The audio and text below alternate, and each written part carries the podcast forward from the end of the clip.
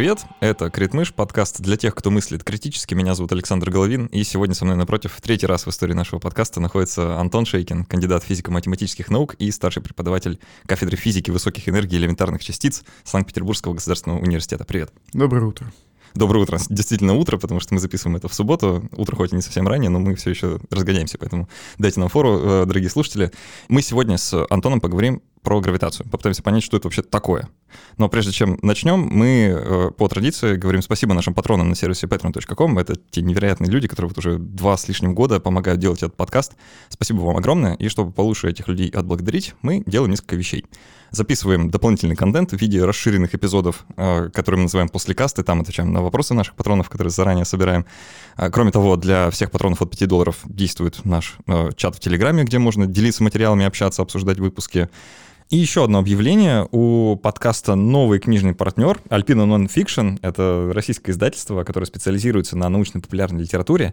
И для всех патронов от 10 долларов мы будем каждый месяц выдавать бесплатно электронную версию одной из книжек. И в этом месяце это будет книга Дэвида Дойча «Структура реальности». Дэвид Дойч — это известный э, британский физик и философ, и он в этой книге э, рассуждает о том, возможно ли мультивселенные. Тебе наверняка знакомо. Да, я ее читал скажем так, никого не оставляет равнодушным. О, это хороший комментарий от физика. А, сам с нетерпением жду возможности прочитать, и всем патронам от 10 долларов тоже такую возможность предоставить. Поэтому спасибо большое Alpina Nonfiction за такую прекрасную возможность. А вы, дорогие слушатели, становитесь патронами, чтобы читать классные книги, да еще и помочь подкасту развиваться. Антон, знаешь, э, люди, наверное, послушали мое вступление сейчас, э, где я сказал, что такое гравитация, и кто-то, наверное, не понял. Ну, в смысле, э, я же помню школьную программу, да, и вот там кто-то даже вспомнил, что гравитация — это сила, и что сила равна там, масса умноженная на ускорение. Все и, верно. А в чем вопрос-то вообще, да? Почему, почему это, этот взгляд не совсем правильный? Ну вот для того, чтобы начать, я сразу, наверное, дам необходимый такой дисклеймер. То есть э, вот вопрос, что такое гравитация, или вопрос, который вынесен в заглавие вот э, видеоролика, который тебя вдохновил, существует ли гравитация или сила ли гравитация, это вопрос э, не самой физики, а интерпретации, собственно, с человеческих позиций. Вопрос заключается не в том, как вещи происходят, а в том, как мы их воспринимаем для того, чтобы разобраться, существует ли гравитация или является ли она силой, для начала надо определиться с понятиями. И вот здесь э, как раз начинаются разночтения. На уровне формул, вот сейчас, например, у физиков никаких э, разночтений нет. То есть э, если я покажу какому-нибудь другому физику формулу общей теории относительности, он на них посмотрит, после каких-то дедуктивных у себя там в голове рассуждений, он придет к выводу, что ну, формулы правильные. Разногласия начинаются, когда физики начинают спорить, а как вот это вот интерпретировать? Что это значит? То есть, что это означает?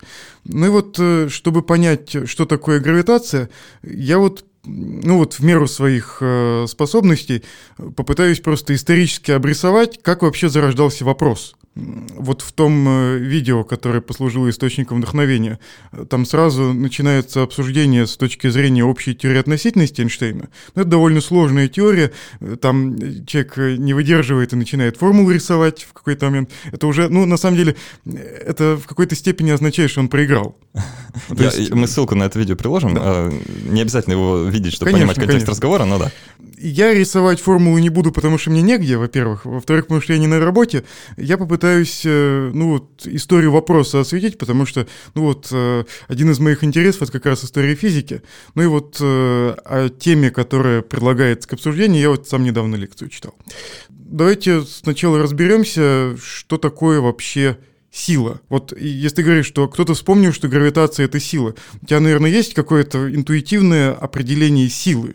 Ну, то есть в школе проходили силу. Вот что такое сила? А, ох, значит, я сейчас вдруг как на экзамене почувствовал, да. А, ну, если а, сила, как мы помним с формулы, это масса умноженная на ускорение, то... Не, не обязательно гравитационная, любая сила. Ну, а вот что она такое? Ну, это некоторое воздействие Совершенно верно. То, как что-то воздействует на что-то и как-то или меняет его положение в пространстве, или скорость, или придает ему ускорение, или о, наоборот замедляет. О, о, да. отлично.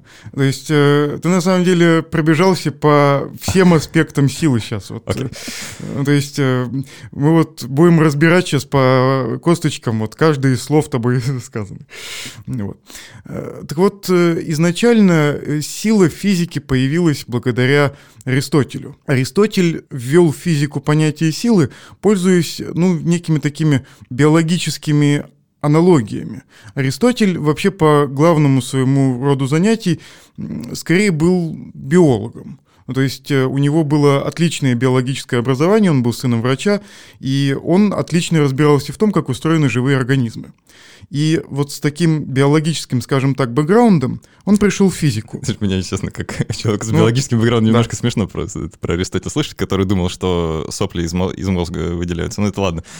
Но действительно, на тот момент это была прорывная мысль, я согласен. Не, не ну, да. нельзя же от человека ждать всего. Действительно. Так вот, когда Аристотель э, с багажом своих биологических знаний приступил к описанию физики, он, ну вот сознательно или бессознательно переносил на физические какие-то явления и концепции вот те идеи, которые в биологии для него хорошо сработали. Ну вот самое главное для сегодняшнего разговора, Аристотель очень любил такие вот бинарные оппозиции, то есть противопоставления. Например, движение он разделял на естественное и насильственное. Насильственное, сразу корень видно, да?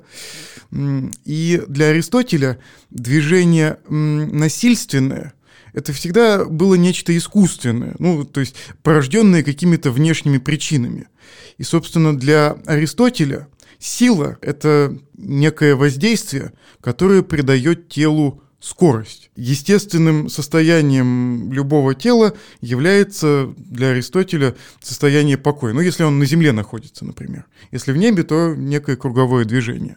А если тело находится на Земле, то оно стремится находиться в состоянии покоя и там, типа, смотреть ютубчик или что-нибудь еще в таком духе. А, а если тело каким-то образом начинает двигаться, Аристотель сразу соображает, о, значит, на него кто-то воздействует. То есть э, движение по Аристотелю всегда было штукой, порожденной чем-то. Про -про Просто так тела не двигаются, да? да? Просто так тела не двигаются. Это в какой-то степени соотносится с нашим житейским опытом. Вполне. Э, и, ну вот, э, теория Аристотеля, она была вот в противоположность тому, что многие думают, довольно хорошо согласованной. Просто в ней было много предположений, о которых не любят говорить. То есть, э, например, говорят, что Аристотель считал, будто тяжелые тела падают быстрее, что, очевидно, неправда, подтверждается элементарным опытом наблюдения за телами. Ну вот э, обычно заметают под ковер, что Аристотель всегда говорил о падении тяжелых тел, то есть, собственно, о гравитации, э, не самой по себе, а еще в некоторой среде, то есть э, с учетом сопротивляющегося какого-то воздуха или воды или еще чего-то. А вот там это утверждение, в общем, верно. Чем э, больше масса тела, которая движется в среде, тем больше его, ну, вот так называемая терминальная скорость, которую он достигает в какой-то момент. Так вот, э, по Аристотелю сила — это то, что порождает скорость, иначе говоря, движение. Потом, ну вот прошло сколько там, 2000 лет, да, и народ начал понемногу осознавать, что, возможно, скорость сама по себе может у тела существовать и без всякой приложенные силы. Ну вот э, там какая фамилия с этим у тебя? Возникает какая-нибудь фамилия? Ну, Ньютон, наверное, э, или еще Ну вот чуть-чуть пораньше. Чуть В принципе, пораньше. сейчас про Ньютона будем говорить, да. Вот был некий итальянский физик, для которого объектом окружающей реальности были корабли, потому что он, в общем, жил у моря и э, с кораблями часто имел дело. Ну, Галилей, а, собственно. А, да, действительно. Все, э, сказал... есть, есть знаменитый эксперимент, э, мысленный эксперимент Галилея, ну, который, скорее всего, был реальным. Галилей сказал, что, ну вот, ребята, возьмите с собой все вот ваши физические инструменты, возьмите э, там аквариум с рыбками, там банку с бабочками, зайдите на корабль, и вы увидите, что когда корабль начнет двигаться с постоянной скоростью, с ними ничего не будет происходить. То есть э, Галилей додумался до того, что сама по, само по себе наличие скорости у тела не приводит к каким-то насильственным движениям э, ну вот, его частей. Потом пришел Ньютон, и надо было что-то делать с понятием силы. Ну, то есть, если сила придает не скорость, то что-то она должна придавать. То есть э, скорость, казалось, может существовать у тела сама по себе без всякой силы. А вот э, изменение скорости, которое Ньютон сообразил, что связано с приложением силы, оно таки, таки действительно может быть напрямую связано. То самое ускорение. Да, да, да. Ну, ну или с обратным знаком замедления. Да, да, да. Ньютон сделал следующий шаг. Он сказал, что тело, в принципе, может э, двигаться без влияния внешних сил, но э, если изменяется характер движения, то есть не само наличие движения, а изменение движения Ньютон связал с действием силы. То есть если по Аристотелю сила была причиной движения, то по Ньютону сила — это причина изменения движения. Но вот здесь критично важно э, держать в уме, что понятие силы — у Ньютона все еще было. Он его унаследовал от Аристотеля. Для него какие-то внешние насильственные причины — которые что-то делают с телами, они все еще существовали. Ну вот опять прошло очень много лет, э, ну и вот в этой концепции тоже начали появляться ну вот какие-то не слишком устраивавшие физиков Тонкость. Странности, да. Странности, не, да. необъяснимые, необъяснимые вещи. Я, я попробую угу. реабилитировать себя угу. в глазах экзамен, экзаменирующего так. человека. А, одна из странностей, э, которая возникла вот из-за такого объяснения, да, это, по сути, было не объяснение, а просто описание, наверное, да? Да, да. А, да. Объяснения как такового не было, и один из вопросов, который можно задать, а почему тогда тела разной массы а, падают э, одновременно да, в вакууме, там, да, то же самое, да, перышко да. и молоток, вот почему они одновременно падают на поверхность? Совершенно верно. То есть э, Ньютон э, прекрасный закон, собственно, открыл, который отлично описывал все, небе, все небесные явления. То есть это был настолько ошеломляющий триумф механики, что люди начали думать, что все это окончательная истина, нам Ньютон все объяснил. Но Ньютон сам хорошо понимал, что одну вещь ему не удалось объяснить, это, собственно, природу гравитации. Вот он э, сидел в своем саду, да, ну вот, э, кстати, э, там вот есть, опять же, история, которую часто рассказывают неправильно в школе любят говорить, что вот яблоко ему на голову упало, и он там что... Да ничего, подо... ничего подобного, и это можно легко сообразить, просто пошевелив мозгами. Если бы яблоко упало ему на голову, он бы этого падающего яблока не увидел. У него не было бы глаз на, у него не, не было глаз на макушке. Он увидел, как яблоко просто падает на землю. И у него в этот момент э, шестеренки перещелкнулись, и он сообразил, что, о, два тела, две разные массы, о, притягиваются. Значит, сила какая-то есть, и вот можно установить зависимость этой силы от расстояния, э, просто вот м, произведя какие-то наблюдения за небесными телами, например. Но почему тела разной массы, в принципе, чувствуют присутствие друг друга? Этого Ньютону объяснить не удалось, хотя он очень хотел. 200 с лишним лет, ну, может быть, чуть-чуть поменьше, там, 180. Э, люди пытались э, на базе вот ньютоновской теории тяготения что-то вот над нее, на нее надстроить, чтобы, э, ну вот, было еще и объяснение, не только описание, но и объяснение. Мы вот об этом вначале говорили, не только как вещи происходят, но и вот интерпретация, почему. У Ньютона этого не было. Действительно, ты совершенно прав. У него была вот чистая эмпирика. Вот еще одна вещь, которая Ньютоном совершенно не объяснялась, это ну, вот знаменитое равенство двух масс. То есть есть у тела масса, которая определяется как величина, препятствующая его ускорению. Если есть тяжелое какое-то тело, то, очевидно, его гораздо тяжелее разогнать, чем легкое. Как инерционная масса и... Да, и гравитационная. гравитационная. А есть э, вот это вот гравитационное, которое просто э, служит э, таким аналогом гравитационного заряда. Ну, то есть, как вот есть электрический заряд в теле, если его много, значит, тело сильнее притягивает остальные заряженные. И вообще говоря, совершенно не очевидно, почему эти две величины должны совпадать. А так, они... так уж получается, да. что они совпадают прямо. Причем с огромной точностью. Да. Ну, там надо гораздо более аккуратно, если строгие определения давать, формулировать утверждение, но на таком житейском языке непонятно, почему та величина, которая мешает телу разогнать, и та величина, которая позволяет телу падать, совпадают. По факту это какие-то совершенно разные аспекты механики. И люди пытались 200 лет это вывести откуда-то. Эйнштейн поступил хитро. Он сказал, ну, не можем вывести, давайте это постулируем. и посмотрим, что будет. Постулируем, ну, что это одно и то же. Да, да, постулируем, что это одно и то же. Ну и вот э, именно с этой мысли начался вот знаменитый мысленный эксперимент, э, который очень любят э, приводить, когда заходит разговор вот о природе гравитации. Вот это вот знаменитый эксперимент с лифтом.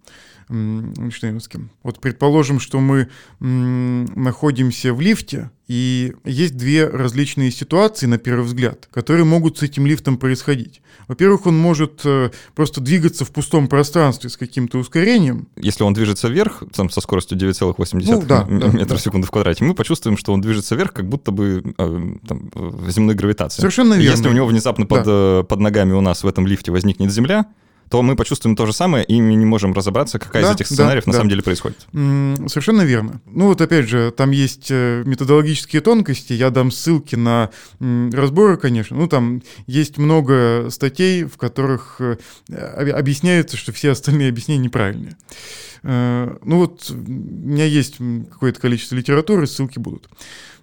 Так вот, что Эйнштейн предположил, вот так эвристически, что было для него путеводной звездой? Он додумался до расширения своего принципа относительности. То есть вот он в 905 году э, сформулировал принцип относительности, не то что сформулировал, он просто расширил галилеевское определение. Все инерциальные системы отсчета э, эквивалентны в том смысле, что результаты экспериментов, произведенных в лабораториях, движущихся друг относительно друга с постоянной скоростью, не будут отличаться. Ну, очевидное э, желание это выйти за пределы м, инерциальных систем отсчета, тех, которые друг относительно друга с постоянной скоростью движутся. Раз уж мы Ньютона слегка побороли, то можно еще немножко сильнее его побороть, рассмотреть равноускоренные системы отсчета. Вот опять же, эвристический принцип, который он э, нащупал, заключается в том, что, ну, опять же, очень грубо и искаженно, э, вот не дай бог меня кто-нибудь сейчас из гравитационистов услышит, гравитация и инерция могут э, быть взаимосвязаны. То есть это вот пока что расплывчатое утверждение. Более точное утверждение, если вы хотите из инерциальной системы отсчета перейти в неинерциальную, то есть так вот ту, которая ускоряется, вам это с рук просто так не сойдет. Это означает, что вы не можете сказать, что результаты экспериментов будут такими же. Но вы можете сказать, что они будут такими же, если вы подключите гравитационное поле. Если мы хотим перейти из э, движущейся с постоянной скоростью системы ускоряющейся, то у нас, вот, собственно, возвращаясь к предмету исходного разговора, появятся некие силы. И эти силы будут силами гравитации. Ага. Что такое э, переход в неинерциальную систему отсчета? Это появление ускорения, правильно? Да. А что говорит Ньютон? Если появление ускорения, значит появление некоторой силы. Эйнштейн э, придал вот этому утверждению, которое я только что сформулировал, э, принцип эквивалентности, ну, опять же, в такой в житейской искаженной формулировке, геометрический смысл. Вот э, первый шаг его был. Гравитация и инерция как-то связаны. Если я разгоняю тело, то э, я вправе ожидать, что э, в той системе отсчетов, в которой оно там разогнано, появляются некие дополнительные физические сущности, которые мы называем силами гравитации. Энигматический вопрос. Существует ли гравитация? Вот с одной стороны, мы систему отсчета можем выбирать какую угодно. Я стоял на перроне, я захотел за там, 60 рублей выбрать себе систему отчета другую. Заплатил 60 рублей, сел в электричку. Теперь у меня другая система отсчета. Я захожу в парк аттракционов, я могу там за 200 рублей выбрать себе еще одну систему отсчета. Я плачу 200 рублей, сажусь на карусель, перехожу в неинерциальную систему отсчета за 200 рублей, которая движется э, с центростремительным ускорением. Это, с одной стороны, вопрос нашего выбора, правда? Ну да, это человеческая какая-то интерпретация. Да, да, да. Ну, не то, что человеческая интерпретация, это... Э, Выбор точки отсчета. Да, да, да, да, совершенно верно. А с другой стороны, говорит Эйнштейн, как только я это выбрал, появляются какие-то вот еще некие дополнительные агенты. Силы, в кавычках да. почти. Да. Ну, то есть, с одной стороны, они связаны с тем, что я произвольно что-то выбрал, а с другой стороны, ну, казалось бы, гравитация, она же все-таки как-то проявляется вокруг, и, наверное, она объективно существует. От нашего выбора зависеть вроде не должна. Ну, вот, да. да. Ну вот, чтобы понять, э, как согласовать вот это друг с другом, можно перейти уже к самой мякотке Эйнштейновской теории, вот про которую, э, как правило, все любят вспоминать вот именно в связи с этим разговором. У Эйнштейна вот была эта идея фикс, объединения. Вот он на самом деле очень любил объединять. И для него э, развитие физики было вот неким последовательным объединением. Вот Максвелл объединил электричество и магнетизм, Эйнштейн считал себя продолжателем. Он сказал, а я дальше пойду. Вот Максвелл объединил электричество и магнетизм, а я силы гравитации силами инерции объединю. И вот он считал, что вот это его э, конечная цель. Вот так сложилось, что для достижения этой цели оказалось недостаточно плоского пространства. Был еще один эксперимент э, мысленный, ну вот диск Ренфеста. Был Паули Ренфест, такой голландский физик, который здесь работал э, в 20 веке в начале. И вот, э, по-моему, даже в годы пребывания в Питере, может быть, чуть раньше, чуть позже, он сформулировал э, парадокс, э, который ну, опять же, это увело бы нас сильно в сторону, я ответ скажу. Э, парадокс Ренфеста заставил физиков задуматься о том, Правомерно ли мы предполагаем, что наше пространство повсюду плоское Евклидово? У нас какие вообще есть э, свидетельства этого? Только наш эмпирический опыт, который, как вот, мы знаем, вот, зачастую вот. очень ошибочен. И... Земля нам тоже кажется плоской, да. Вот это она. правда. Ну, то есть очевидно, что Земля плоская. Да. Очами видно, что она плоская. Для того, чтобы понять, э, что мы вообще можем сказать о пространстве, стоит вот разобраться, а что мы вообще измеряем. То есть физика — это наука про, измерение, правда? Если мы хотим каким-то образом определить свойства чего-то, надо сопоставить ему какие-то измерения. Вот вопрос на засыпку. Как можно измерить свойства пространства? Как измерить э, да, вот, его форму, да, или кривизну, или да, что такое? Да, да. Хороший вопрос. Как, какой эксперимент можно поставить, который нам скажет, что, о, пространство плоское, или нет, пространство не плоское, но искривлено. Ну, может быть, в плоском пространстве путь от точки А в точку Б, он занимает там какое-то время, а в искривленном пространстве э, тот же самый путь потребует там больше или меньше времени, в зависимости от того, как оно искривлено. Да, да, да. Э, можно сказать и так. То есть время это уже такой advanced topic. Ага, да. э, э, тут на самом деле для разгона можно и о длине пути поговорить. Мы сами-то по себе, мы это пространство не наблюдаем, правда? Мы можем э, откачать э, воздух откуда-то, э, потушить свет э, и видеть, ну, такое абсолютное ничто. Э, и мы вот этому абсолютному ничему каких-то опытных э, характеристик приписать не можем вообще а можем только каким-то э, телам, которые по нему движутся. То есть мы м, совершенно верно, мы наблюдаем м, свойства пространства, когда наблюдаем за движением тел в нем. И если мы м, видим, что в пространстве тела движутся по прямолинейным траекториям, то мы говорим, о, пространство плоское. Потому что никакого другого способа, э, ну, опять же, который напрямую был бы связан с э, наблюдениями, установить кривизну пространства у нас нет. Эйнштейн задумался о том, как вообще может быть по-другому. Вот если тела движутся не по прямым траекториям, если их траектории чем-то искривлены, то как вообще их описать? Это же то же самое, что тело, движущееся под действием сил. Галилей и Ньютон сказали что? Что если сил нет, то тело движется равномерно и прямолинейно, и все с ним хорошо. А когда начинается действие силы, его траектория искривляется. Это же ведь и есть в какой-то степени проявление искривления пространства. Можно ведь это так интерпретировать, да, То есть если мы движемся не по прямой, а по кривой, значит, э, ну вот в, в концепции вот этой силы, да, значит, какая-то сила есть. Да, вот если мы стоим на, конце, на точке зрения Галилея и Ньютона, то отклонение траектории от прямолинейной это, наличие, э, это следствие наличия каких-то совершенно реальных физических сил, которые э, эту траекторию совершенно реальным образом как-то вот меняют. Но если мы обратимся к неевклидовой геометрии, на самом деле она, это не так страшно, как это звучит. Звучит Потому, действительно страшно, да. Нет, звучит страшно, но на самом деле это что-то, что является предметом нашего повседневного опыта. На самом деле э, почти каждый человек э, видит э, объекты с неевклидовой геометрией э, ну, много, много раз на дню. простейший пример объекта с неевклидовой геометрией — это глобус, допустим, да, или любая там сферическая поверхность.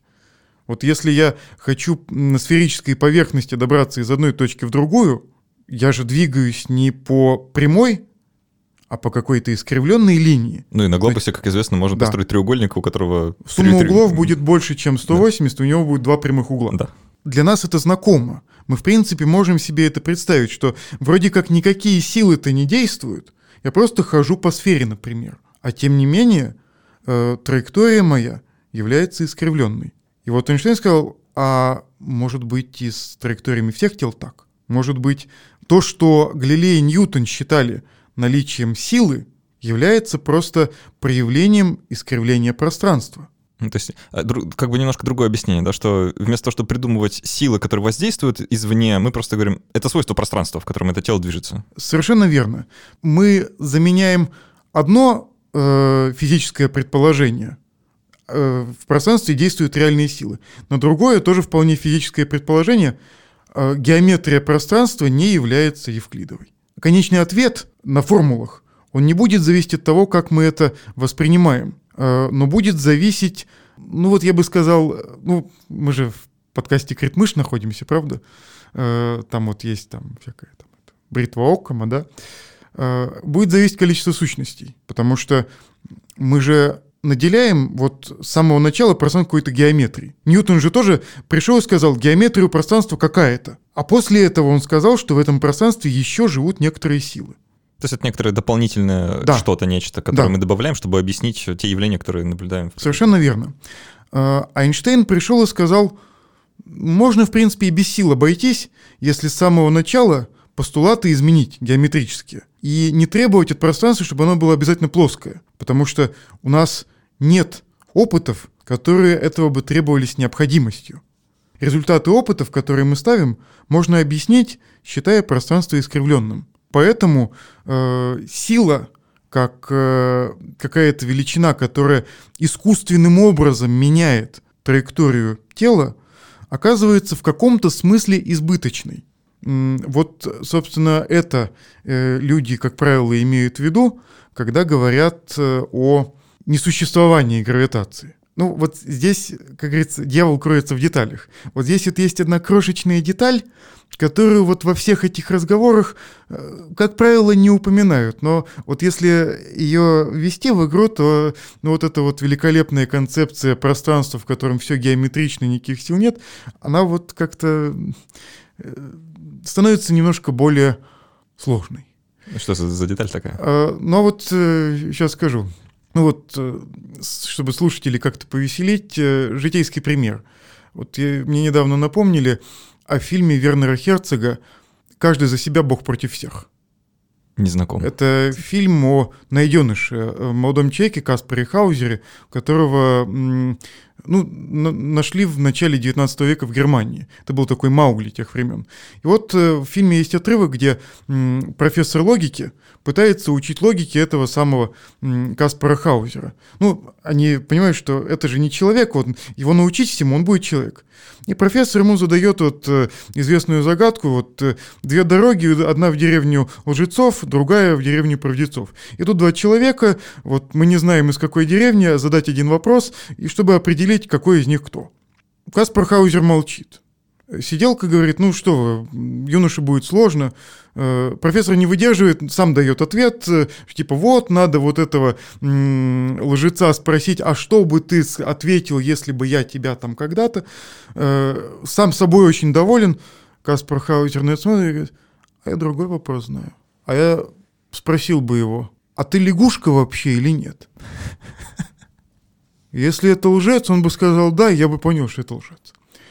Вот когда я, собственно, э, слышу разговоры о том, что ну, гравитации не существует, потому что вот Эйнштейн сказал, что там вот, э, собственно, чего-то, мне вот э, как-то сразу вот этот эпизод на ум приходит. С одной стороны, это вроде все красиво и логично, но давайте вернемся чуть ближе к реальности.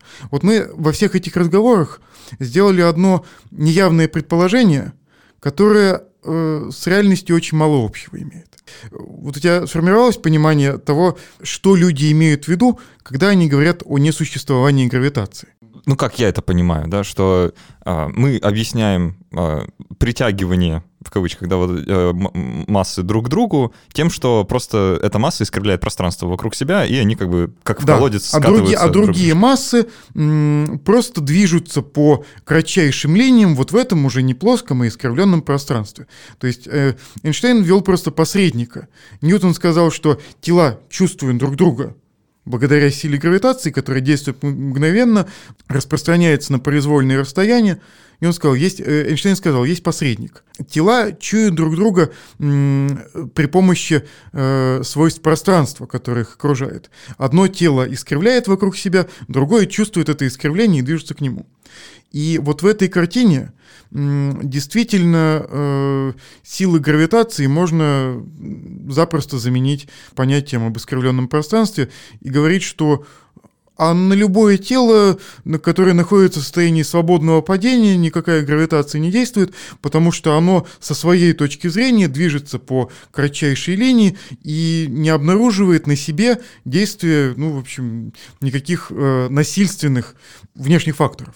Но вот здесь мы сделали неявные предположения, что э, все тела пренебрежимо маленькие, потому что во всех этих рассуждениях когда мы, например, измеряем свойства пространства при помощи траектории тел, мы считаем, что вот эти вот тела настолько маленькие, что они сами по себе, во-первых, не содержат никакой внутренней структуры. Нам она, вот когда мы измеряем свойства пространства, она не интересна нам.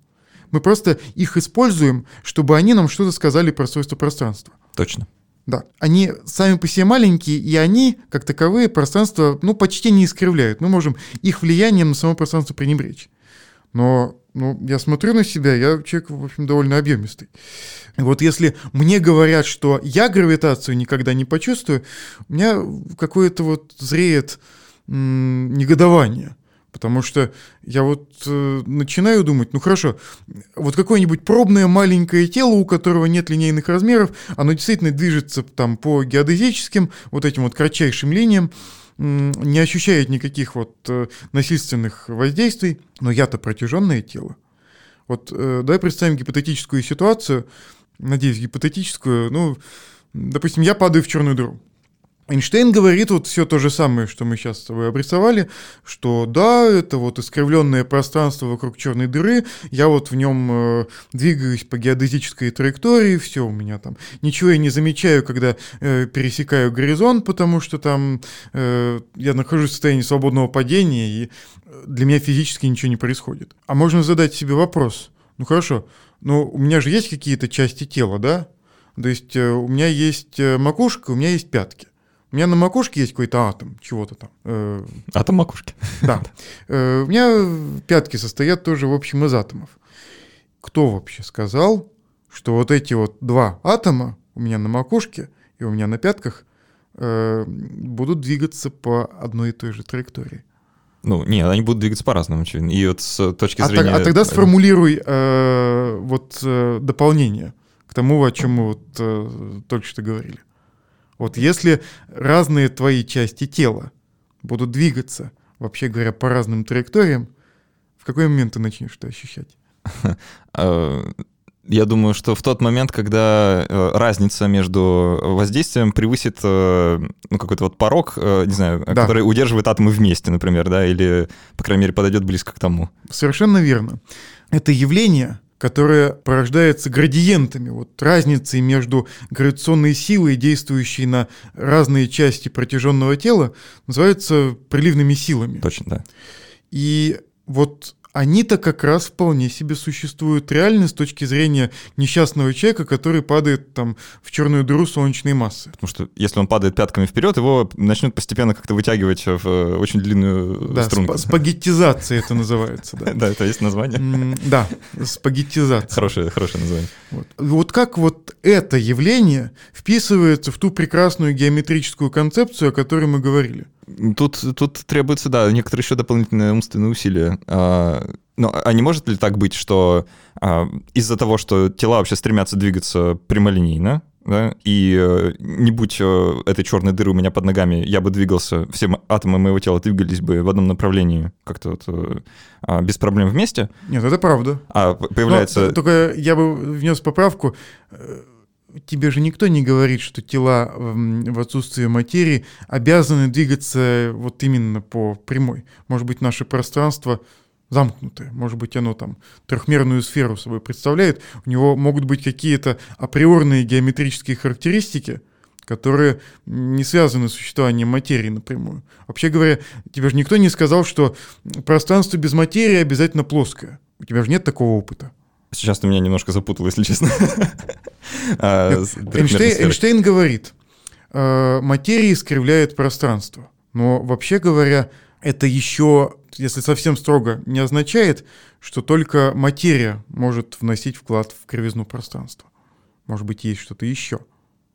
Да. Ну, это уже, собственно, обобщение общей теории относительности. Мы можем вводить какие-то дополнительные сущности в нее, которые даже в отсутствии всех тел будут приводить к тому, что ну, пространство будет являться неевклидовым.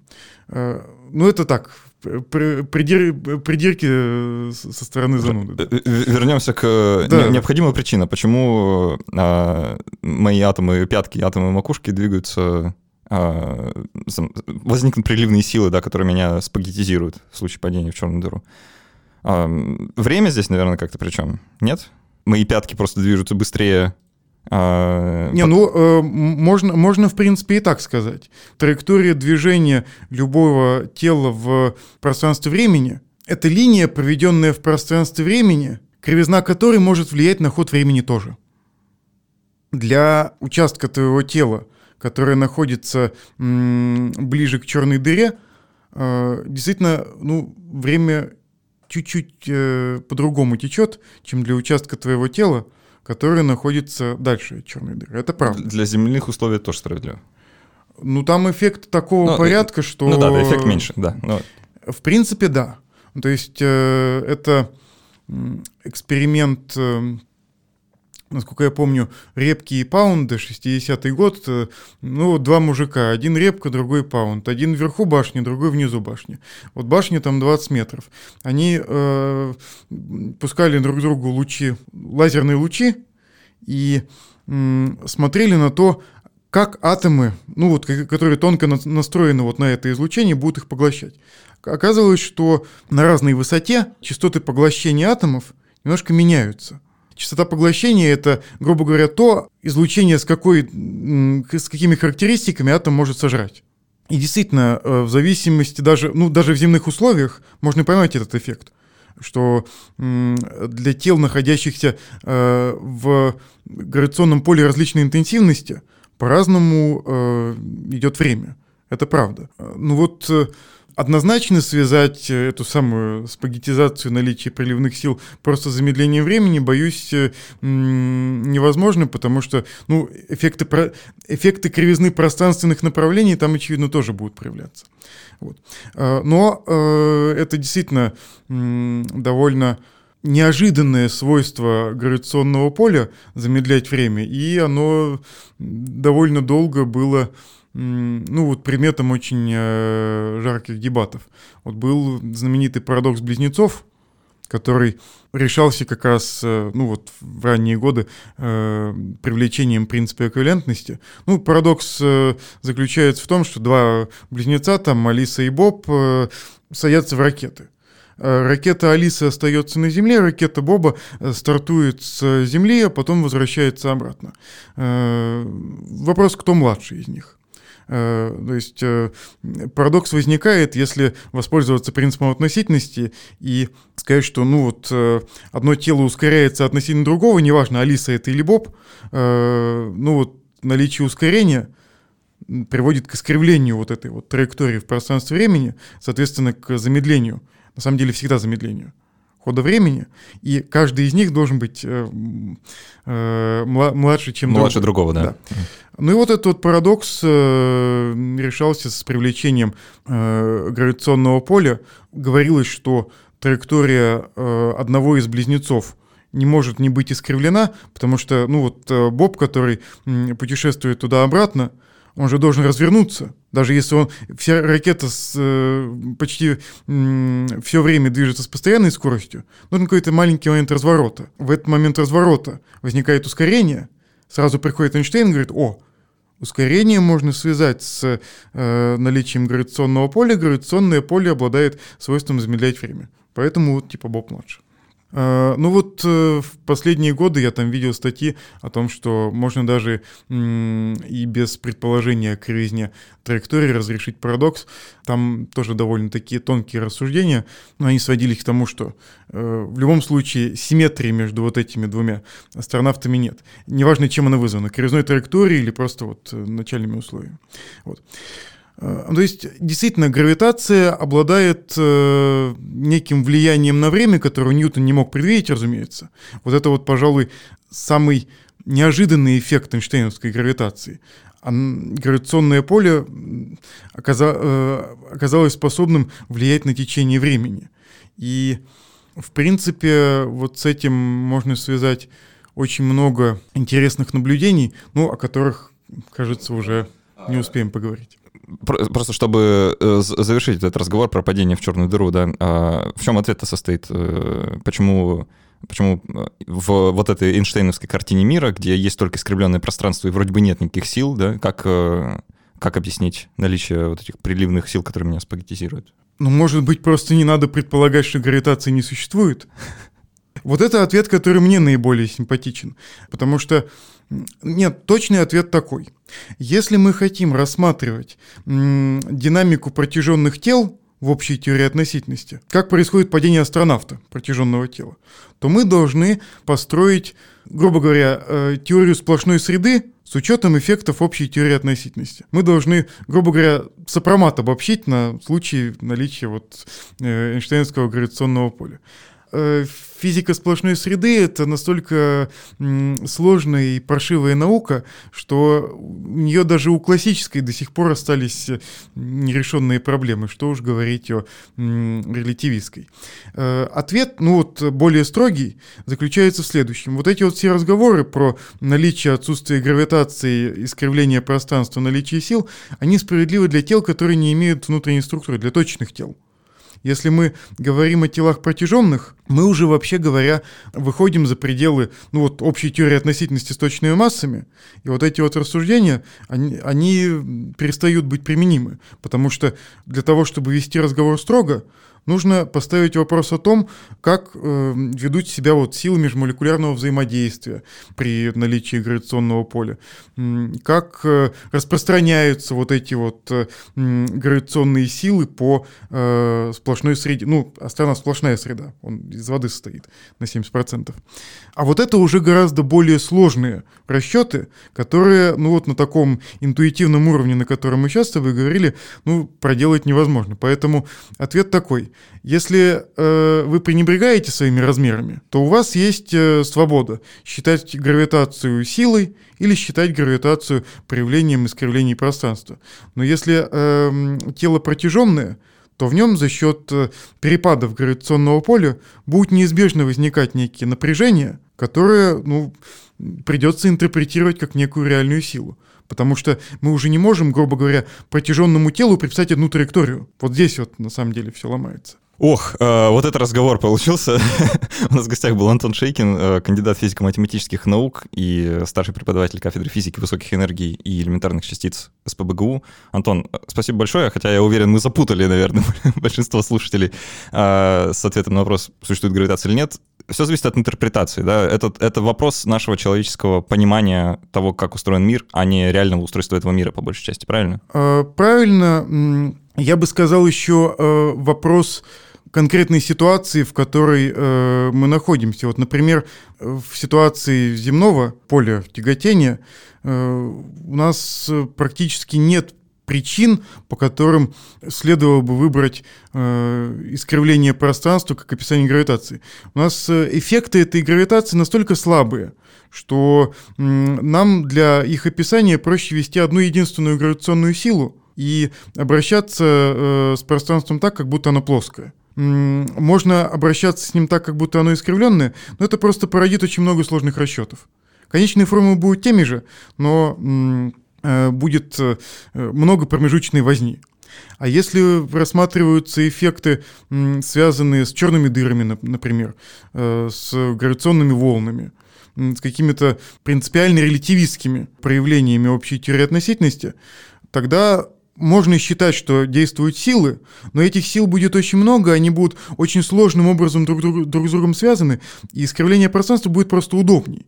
Так что я бы сказал, что, во-первых, это действительно с точки зрения такой э, общефилософской это вопрос интерпретации, а с точки зрения работающего физика это вопрос удобства.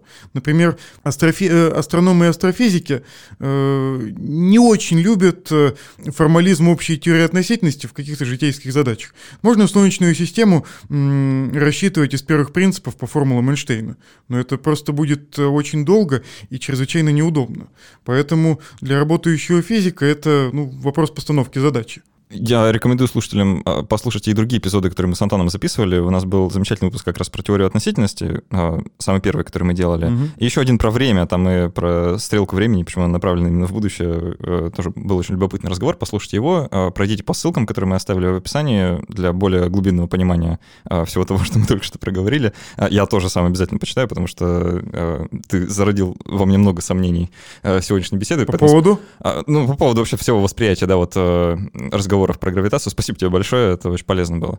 Если вам понравился эпизод, напишите об этом отзыв, э, скажите, что именно вам понравилось, или что именно вам не понравилось, было ли понятно или совсем непонятно. А если вы хотите продолжение, тоже обязательно об этом напишите. А, а мы будем переходить к послекасту, там ответим на вопросы патронов, э, как и обещали. А так все, спасибо, что были с нами. До встречи через неделю и пока.